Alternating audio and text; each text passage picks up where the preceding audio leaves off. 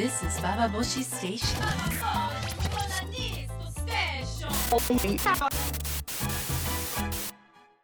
This is Bababoshi Station. インターネットラジオババボシ北原みのりです、えー本当に NHK って全く全く全くバカじゃないの？っていうふうに思ってしまうぐらいに、えー韓流が一人も出ない年になってしまいましたけど紅白で。とても残念だわ。と落ち込んでいたら、えーしかもね選挙で誰も選べないっていうふうに落ち込んでいましたら、え滋賀県の加田知事新党結成ということであの選択肢がねあ出た。東方神起出ないけど私には選択肢があるんだっていうふうに、まあ、思えるようなちゃんと卒原発を歌って私たちの生活ということを考える言葉の通じるなんかすごいギラギラして俺がリーダーだみたいな感じのあの、まあ、油切ったような権力のことをばっかり話すようなそして人をバカとかそういう汚い言葉で断定して否定したりとかするようなそういう政治家たちの顔ではなくてちゃんと未来と生きていくってことを描けるような言葉の奥にちゃんとなんか物語とか世界が見えるような政治家の人の言葉を久々にテレビとか新聞で聞いてちょっと私は嬉しい気持ちでいます。えーそんな中ですけれども、えーあそうだそうだ日刊現代が結構面白かったんでちょっと紹介したいなとか思うんですけれども日刊現代が、えー、と昔の形知事の除血伝説みたいなのを書いてるんです。であの森元首相と大喧嘩したとかいうようなエピソードが出てるんですけど面白いので紹介しますね。えっと、この人があの、まあ、関西ではとても名物知事と有名だということでもったいないっていうのをキャッチフレーズにその行政の無駄遣いとか、まあ、建築建設関係を知事になった時に凍結したんですよね。でかなりそのそれに対して当時の森元首相があ当時じゃないか森元首相があの女の人は視野が狭いっていうふうに加田知事に、まあ、言ったらしいんですよ。それに対して加田知事が公共事業の決定に男女は関係ありませんと言葉尻を捉えて女性蔑視ということは控えたいっていうふうに、まあ、冷静に財政論では反応反論したと。まあ、本当に女性蔑視するなっていうふうに私だったら言っちゃうところですけれども本当にやっぱね偉くなる人は違うんですあのきちんとその筋で本筋で女ってことでバカにする男に対し本筋でちゃんとそのまあね勝てるんだよね。まあ本当にわざと戦い方を私もきちんと学びたい。こういう女の人が加田知事みたいな人が前を歩いてきてるってことに対して私はとてもなんか希望とかなんか勇気とかでも私ももっと学びたいわっていうような気持ちになっています。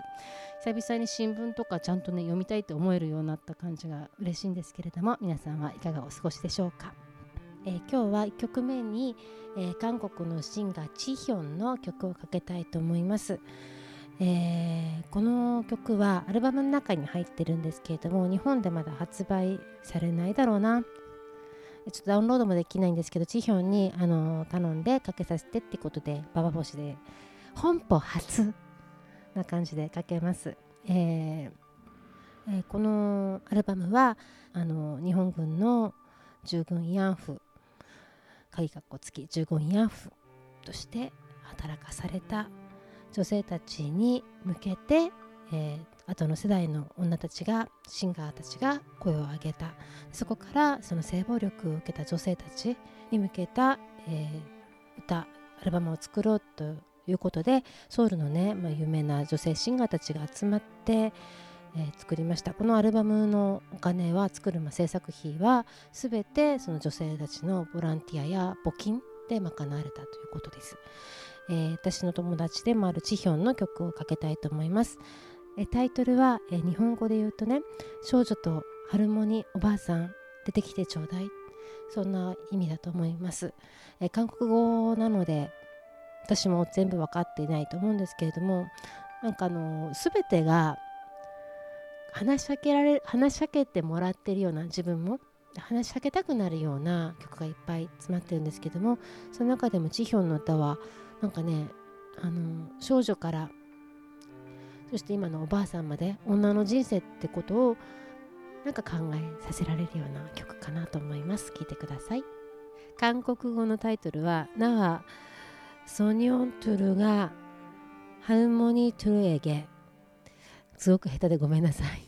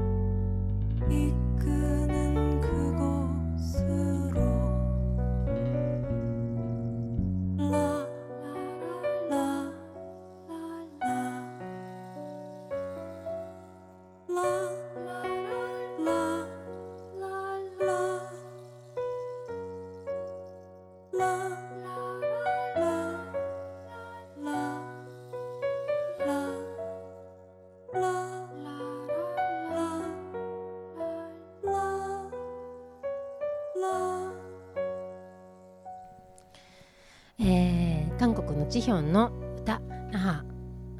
ソルソルソニョチュルがハルモニートゥレーゲ韓国語ずっと喋ってないから忘れちゃいました。ごめんなさい。えっと少女とおばあさん出てきてちょうだいっていうような曲でした。え最近私はあの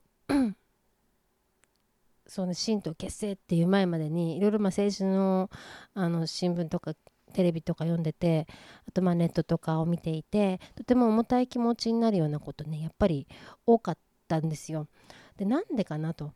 その口汚く外国人を罵るような声だったりとかまあなんか日本はすごいんだみたいなことをあの言い募りたがるような大きな声とかそうでどこに向かっていこうか行くのかしらっていうようなことが分からなくなるようなことが多かったりね。例えばその時々たまたまねあの産経新聞とかあの読んだりとかまあもするんですけれどもまあすごいわけよね。例えばその産経新聞とかで雑誌の新聞広告で例えば「ウィル」とかいう雑誌がありますよね。そうすると特集で「哀れな三等国韓国」とか韓国から学ぶことは何もないとか その日本の社会保障を食う中国人って食うっていう字がもうあれよ口辺の食っていう字だったりとかするんですけどももうひどいよね。あのそういうのをあまりにも汚い言葉で他の国を罵るような言語があの同人誌とかさネトウヨとかの人たちの言葉ではなくてもう紙面で新聞で読めてしまうような社会って何だろうとか思っていたらそのこの間ツイッターである女性が書いてたのがそのやっぱりあの被害者だっていうふうに自分を思うととことんやっぱり人を攻撃できる。自分こそが苦しんだ。自分こそが社会の被害者なんだ。自分こそが損しているんだ。自分こそが底辺なんだって思える人ほど心置きなく人を差別できて加害者になれるんだっていうようなことを書いてる人がいて本当その通りだなっていうふうに私も思ったんですけれども、うん、まさにそれって今の日本の状況なのかもしれないですよね。やっぱ自分こそがそのね貧乏で苦しいのになんか女がいい思いしてるとか 女は結婚すればいいいいなろうと。なんかもうフェミニストなんて逆差別だとか言いたがる男性とか在日は特別な思いをしているんだ。って俺たちなんかこんなね日本人でいるのにこんなに苦しいのに在日であるだけでなんかとても美味しい思いしてるに違いないみたいなことを言い募る人とかとにかく自分より弱い立場である人っていうのを徹底的に攻撃する。そいつらの方が弱いであるがゆえに損してると。っていうような、まあ、不思議なロジックで攻撃するような感じがあの割とあからさまにも見えてきてしまってとってもとっても怖いなっていうふうに怖いなとかどこに行っちゃうのかなっていうような気持ちでいました。でさらにその政治とか見てるとね女の言葉女の人がま出てこないっていうのもあるしその石原慎太郎とかがなんか書くのシミュレーションをとか言ってるとその平和ボケって何だろうって考えたりとか私はなんか自分は平和ボケだっていうふうにまあね戦争知らないできてるし日本はずっと平和だって言われてるから平和であることに慣れてて平和のありがたみが分かってないっていうふうに言うけれども石原慎太郎、ね、知事元知事みたいな子供の時に戦争を体験した人の世代が、まあ、子供の時に体験したからこそなのかもしれないけれどもその戦争をしたがるような様子を見るとどっちがなんか平和ボケなのかなと。こんななんかねご近所さんに口汚い言葉で罵るような人たちってもう街レベルで考えたら超クレーマーじゃないですか。怖いじゃないですか。なんかあそこのゴミ屋敷どうなってんの？とかあそこのおじさんすぐ怒鳴るから怖いんだよみたいな気持ちになってしまうと思うんですけれども、まあ、そういう声がどんどん大きくなってってなんか戦争してもいいぐらいなねそういうようなノリのそう軍隊だとかいうようなノリの言葉がどんどん前に出てきてで一方で原発に対して再稼働するとかっていうことをはっきりと言ってしまうようなあの自民党の総裁がもしかしたら首相になっちゃうかもと思った時の私本当に怖かったですよ。今まだ全然あの選挙始まってないしわからないですけれどもでもそんな国には住みたくないそうなんかはっきりと思っちゃってどうすんだろうと思った時にあの被害者であることとか加害者であることで今の日本のその話聞くと日本は弱すぎるともっと強くならなければいけないっていうような声多いじゃないですか。それはどっかでその日本っていうなんかあるべき姿がきっとねあの政治家の人たちの中にはあってその元の日本に戻したいのかとにかく今までの最悪な日本とか震災後ってことも含めて全部ゼロにして新しい日本をこれから作るんだみたいな勢いだけは感じるわけですよね。そういう人たちはよくその日本はね自虐の歴史を教えてこられたとか言うじゃないですか。その他の国に対して侵略したっていう過去の話を日本人としての誇りを持てなくなってるとそんな教育ばっかり受けてたから。まあ、謝れと言い続けてるけども謝る必要はないみたいなこととかハルモニなんてね従軍ヤホなんていないとかそういうようなことがまあ普通に声出てきてその謝ってばかりのその自分の国を誇りに思えないような歴史っていうのをもう冗談じゃないっていうような声が結構大きくなったりとかしてもっともっと日本人としての誇りを持とうっていうようなことがそこの文脈が出てくるととてもあの私は違和感をやっぱり思うんですよね。その加害者であった歴史でもしそれはでも一方で私たちは原発を原爆を落とされた国である一方で被害者であり一方で加害者であったっていうその事実は事実としてあってそれをそのその場に私たちはいなかったほとんどの人たちがその場を見ていない人たちの時代になっていくわけじゃないですか。どんどんね人が亡くなっていっておじいちゃんおばあちゃんが。でその中でやっぱ歴史って今こうやって変えられようとしてんのかしらっていうようなことを、まあ、感じますよね。だけど加害者であり被害者であったっていう過去をやっぱり見ないであれはなんか間違っていたとかそういうことのなんか勢いある言葉で過去とかをそうね見つめずになんかゼロにするような感覚で強いリーダーとか新しい日本をって言ってるとやっぱり未来ってなんか私全然描けないなって気がするんですよ。で誰もそのなんか明日のことって予測できないじゃないですか。それは本当に私311 3月11日のあの大きな地震のことをやっぱり今でも思い出してあの日から3月11日の2011年3月11日からやっぱその前どうやって来てたんだろうって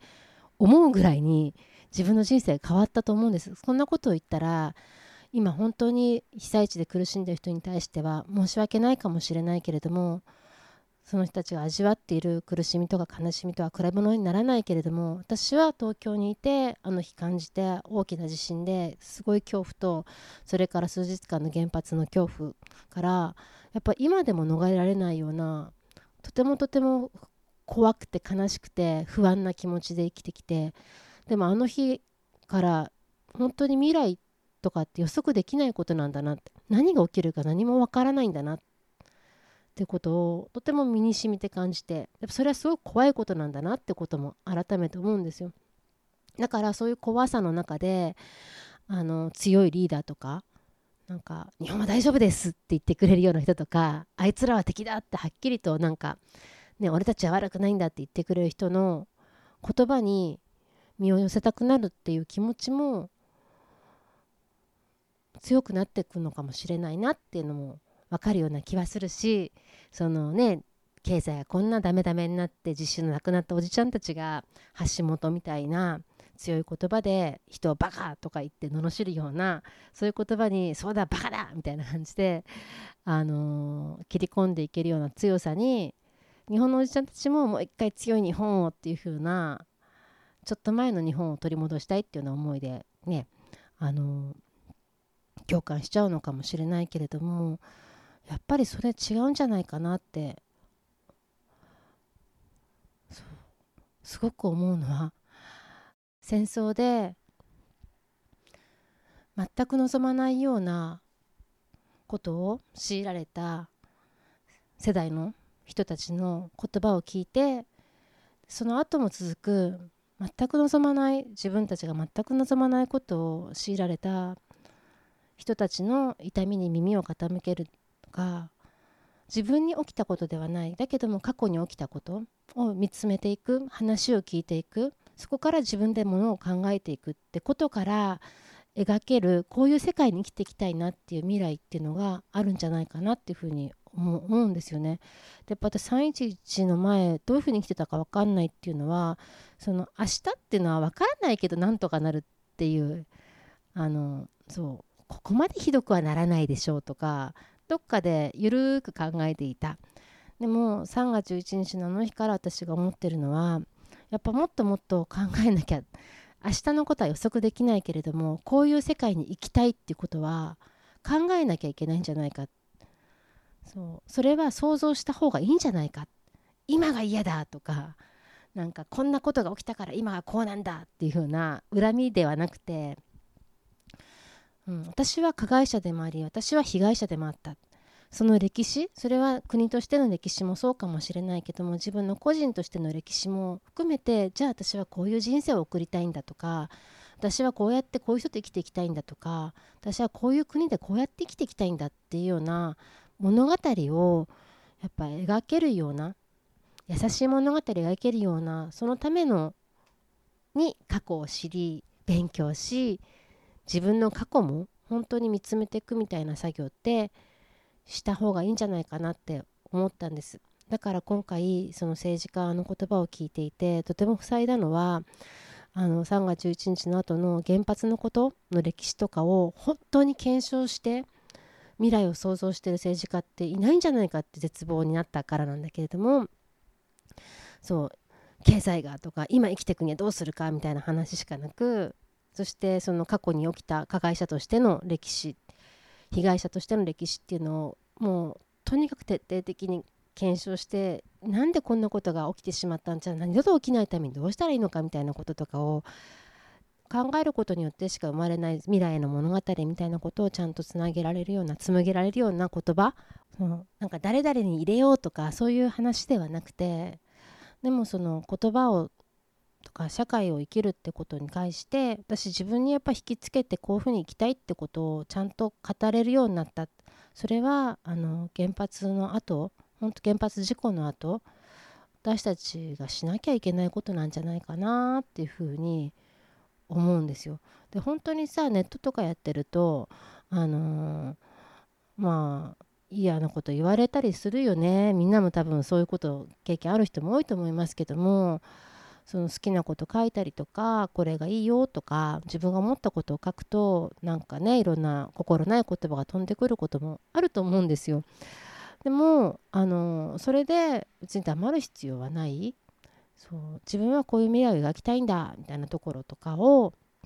ちゃんと自由にのびのびと喋れない社会の方がやっぱおかしいよなとか思うと私も本当怒りっていうのに対してあのいろんな怒り湧いてるけどもでも怒りより前に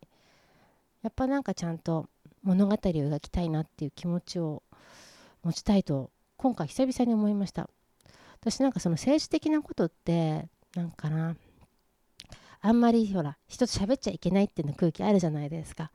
例えば私この間ねレストランでご飯食べてる時に友達とその政治の話をしてたのね。そしたら隣の人にちょっと食事中なんだけどって言われて 私タバコ吸ってるわけじゃないんですけどとか思ったけど声大きかったとは思わないんだけども食事中なんだけどって言われてしたらそれカップルでデートしてたらしいんだよ。たらその彼女の方が、私が楽しくしてあげるとか言ってて、明るく話しようとか言って。政治の話暗いっていう風にやっぱり思っちゃうし、政治の話はすごくセンシティブで人とのね、あの亀裂を走らせる危険な話だっていう風になってるけどもいいじゃないですか摩擦したって。だってそういう時代もあったかもしれないけれども政治の話をさやっぱりご飯食べてる場でしたらやっぱり空気悪くなるとかあったかもしれないけど今そんな場合じゃないんだよって気持ちが私するんですよ。今政治の話とかしないとどうなっちゃうのと。せっかくさそうこんな大事な時こんなに選べるかもしれない時変えられるかもしれないっていう時にやっぱ政治の話をしたいな政治の話ってなんか権力の話じゃないんですよ政局の話じゃなくてどういうふうに私たち生きたいかってことを過去から考えて物語れる力なんだなって思ってそれをあのなんかみんなとしたいななんて思ったりしました。えー、っていうような感じで久々に超真面目なことを話してしまった気がするんですけどでもあの私は行きたい世界っていうのはこれだって決まってるわけじゃないけれどもそれって過去のこと考えていくうちに